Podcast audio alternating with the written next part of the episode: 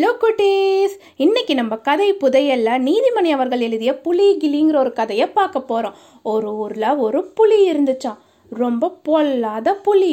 இரவு நேரம் ஆனால் போதும் மந்தைக்குள்ளார நுழைஞ்சி ஆடு மாடையெல்லாம் அடித்து தின்னுடுமா காவலுக்கு இருக்கிறவங்க புலியை விரட்டுறதுக்காக வந்தாங்கன்னா கொஞ்சம் கூட பயப்படாத அப்படியே அவங்க மேலே பாஞ்சு கடிச்சு கொதறிடுமா அந்த புலியை கண்டு அந்த ஊரே நடுங்குமா காடு பக்கமாக மந்தை வச்சிட்டு இருந்தவங்களுக்கு இந்த புலியால ஒரே தொல்லையாக இருந்துச்சாம். இதுக்கு ஒரு முடிவு கட்டணும்னு எல்லாருமே ஒரு நாள் ஒரு இடத்துல கூடுறாங்க. இந்த புலியை இப்படியே விட்டால் நம்ம பொழப்பு நாசமாக போயிடும். என்ன செய்யலாம் அப்படின்னு கலந்து பேசி ஒரு முடிவெடுக்கிறாங்க. அந்த முடிவுப்படி ராத்திரி தூங்குற நேரம் ஆன உடனேயே மந்தைகளில் தீ பந்தங்களை ஏற்றி வச்சாங்க. புலி நடமாடுற நள்ளிரவு நேரத்தில் மந்தைக்கு வெடிய வச்சு வெடிக்கிறாங்க. அதை பார்த்து பயந்து போன புலி கொஞ்ச நாளாக மந்தை பக்கம் போகாமல் இருந்தது. மந்தைக்காரங்களும் கொஞ்சம் நிம்மதியாக இருந்தாங்க. ஆனால் ருசி கண்ட புலி சும்மா இருக்குமா? இருக்காது. வயிற்று பசிக்கு வழி தேடணும். என்ன செய்யலான்னு யோசிக்குது. ஒரு நாள் இரவில் தீப்பந்தம் ஏற்றுற நேரத்துக்கு முன்னாடியே மந்தையை நெருங்குது. அந்த மந்தைக்கு ரெண்டு பேர் காவலுக்கு இருக்கிறாங்க. ஒருத்தங்க அந்த மந்தையோட சொந்தக்காரர் இன்னொருத்தர் அவருடைய மகன். அவங்க தங்குவதற்காக அங்கே ஒரு கீத்து கொட்டாயும் இருக்குது. புலி மந்தையை நெருங்குற நேரத்தில் மந்தைய சொந்தக்காரர் வந்து சாப்பாட்டுக்காக வீட்டுக்கு போகிறாரு போகும்போது தான் மகன் கிட்ட சொல்கிறாரு இங்கே பாருப்பா நான் போய் சாப்பிட்டுட்டு உனக்கும் சாப்பாடு எடுத்துட்டு வரேன். அது வரைக்கும் மந்தையை நீ பத்திரமா பார்த்துக்கோ எங்கேயும் போயிடாத புலி கிளி வரப்போகுது அப்படின்னு சொல்கிறாரு இந்த விஷயம் புலியோட காதில் விழுகுது. என்னடா இந்த ஆள் புலு கிளி வரப்போகுதுன்னு சொல்லிட்டு போகிறான் நாம புலி. அப்போ கிளி யாரு? அது எப்படி இருக்கும்? நம்மளை விட பெரிய விலங்காக இருக்குமா? இல்லை சின்ன விலங்காக இருக்குமா? புலி கிளின்னு நமக்கு சமமாக சொல்லிட்டு போகிறானே அப்படின்னா அதுவும் நம்மளை போல பெரிய விலங்கா? நம்மளை பார்த்தா அது பயந்தோடுமா? இல்லை சண்டைக்கு வருமா? அப்படின்னு புலி யோசிக்குது. அப்போது அங்கே ஒரு திருடன் வரான். ரெண்டு கண்ணு மட்டும் தெரியிற மாதிரி கருப்பு முகமுடி போட்டுட்டு இருக்கான். மாட்டாமல் இருக்கிறதுக்காக உடம்பு முழுக்க விளக்கணையை பூசிட்டு இருக்கான். அவன் பார்க்கறதுக்கே புலி மூட்டை மாதிரி பயங்கரமாக இருக்கான். அவனை பார்த்த புலி இதுதான் கிளியா இருக்குமோ? அப்படின்னு நினைக்குது. இதை பார்த்தா மனுஷங்க போல தான் தெரியுது. ஆனால் ரெண்டு கண்ணு மட்டும்தான் இருக்குது வாயும் மூக்கும் இல்லையே. உடம்பெல்லாம் மினுமினுன்னு இருக்கு. மனுஷ வாசனையும் இல்லை. இப்படி ஒரு விலங்கை நாம் இது வரைக்கும் பார்த்ததே இல்லையே. சரி இது என்ன செய்தும் பார்க்கலான்னு மந்தை ஓரமாக படுத்துட்டு இருக்கு. திருட மந்தைக்குள்ளார நுழைஞ்சி கொளுத்த ஆடு எங்கே இருக்குன்னு தேடிட்டு இருக்கான். அங்கே குனிஞ்சி குனிஞ்சி படுத்திருக்க ஆடையெல்லாம் தூக்கி தூக்கி பார்க்குறான். ஆனால் அவனுக்கு எதுவுமே திருப்தியாக இருக்கலை. அங்கே இங்கன்னு தேடி கடைசியில் புலி படுத்திருக்கிற பக்கமாக வரான். புலிக்கு கொஞ்சம் நடுங்குது. ஐயோ கிளி இந்த பக்கமா வருதே. நம்மள பார்த்தா என்ன செய்யும் தெரியலையே. ஒருவேளை நாம் வந்திருக்கிறத மோப்பம் பிடிச்சிட்டு வந்து நம்மளைத்தான் தேடுதோ அப்படின்னு நினைக்குது. அது நினைச்சது போலவே புலி இருக்கிற இடத்துக்கு பக்கமா திருடன் வரான் குனிஞ்சி ஆட்டை தூக்கி பார்க்குற மாதிரி புளியை தூக்கி பார்க்குறான் ரொம்ப கனமாக இருக்கு. திருடனுக்கு ஒரே ஆச்சரியம். என்னடா இது? ஆடு இவ்வளவு கனமாக இருக்கு இதுக்கு மட்டும் என்ன போட்டு வளர்த்தானோ தெரியலையே. இதுவரை இப்படி ஒரு ஆட்டை திருடுனதே இல்லை.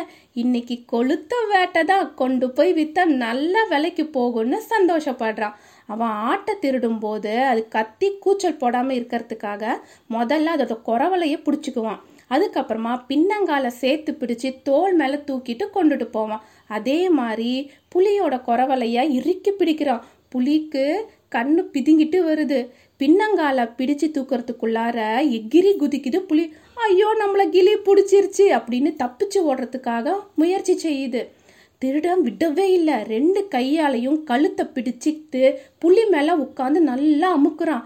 புலியா அடங்கவே இல்லை. அவனை அப்படியே தூக்கிட்டு ஒரே ஓட்டமாக ஓடுது. திருடனுக்கு அப்படியே அதிர்ச்சியாக இருக்கு. என்னடா இது? என்னதான் கொளுத்தாடா இருந்தாலும் ஒரு ஆளை தூக்கிட்டு ஓடாதே இது ஆடு இல்லை இது வேற ஏதோ விலங்கு. தெரியாம மாட்டிக்கிட்டோம் அப்படின்னு பயப்படுறான். புலியா பாஞ்சி பாஞ்சி ஓடுது.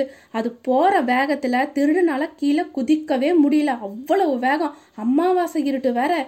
என்ன விலங்குன்னு அவனால கண்டுபிடிக்கவும் முடியல. ரொம்ப நேரம் கழிச்சு புலியோட வேகம் கொஞ்சம் குறையுது. அப்போ திருடனுக்கு ஒரு யோசனை தோணுது. அவன் கையை பின்னால் விட்டு மெல்ல தடவி தடவி அதோட வாலை பார்க்குறான் அப்படியே கொஞ்சம் கொஞ்சமாக உருவி பார்க்குறான் உருவ உருவ வால் நீளமாக இருக்குது திருடனுக்கா பக்குன்னு இருக்குது ஆட்டோட வால் ஒரு ஜான் நீளம்தானே இருக்கும். இது என்ன நீளமாக இருக்குதே? என்ன விலங்கோ தெரியலையே? அப்படின்னு தவிக்கிறான். கொஞ்ச நேரம் கழிச்சு இன்னொரு யோசனை அவனுக்கு தோணுது. புலியோட தலையில் கை வைக்கிறான். அப்படியே மெல்ல நகர்த்திட்டு அதை முகத்தை தடவி பார்க்குறான். கையில் அதோட மீசை தென்படுது. திருடு அப்படியே நடுங்கி போகிறான் ஐயோ ஆட்டுக்கு மீசை இருக்காதே. இதுக்கு மீசை இருக்கு?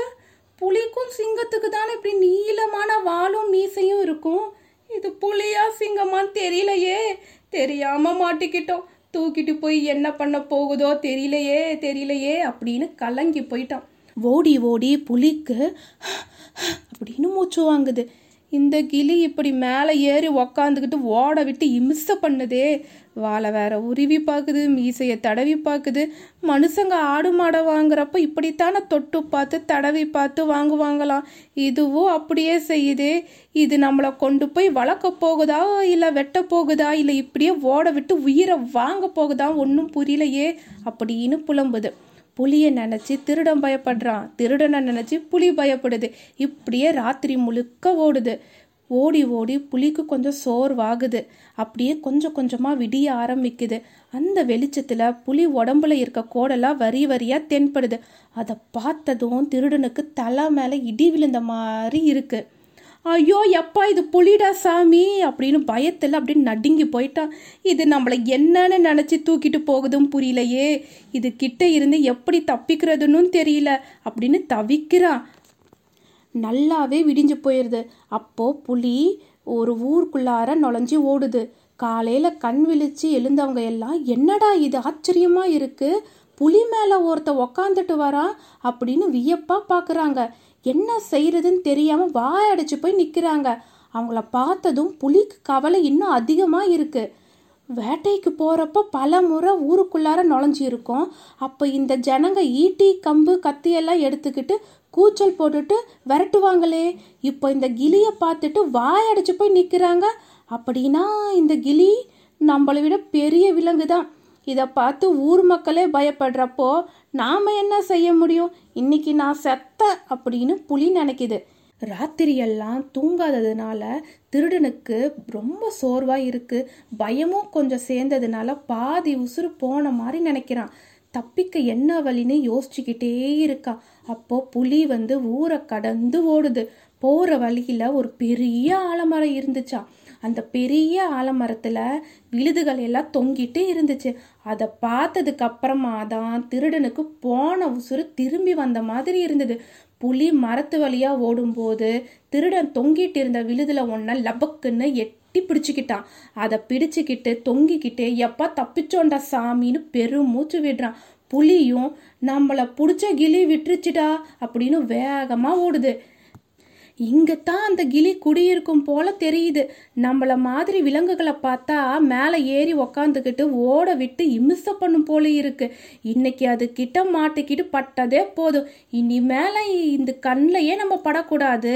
அதே மாதிரி இந்த சுட்டு வட்டார பக்கம் நம்ம வரவே கூடாதுன்னு புலி முடிவெடுத்துச்சான் இப்படி தான் திருடங்கிட்ட இருந்து புலியும் புலிகிட்ட இருந்து திருடனும் தப்பிச்சாங்க.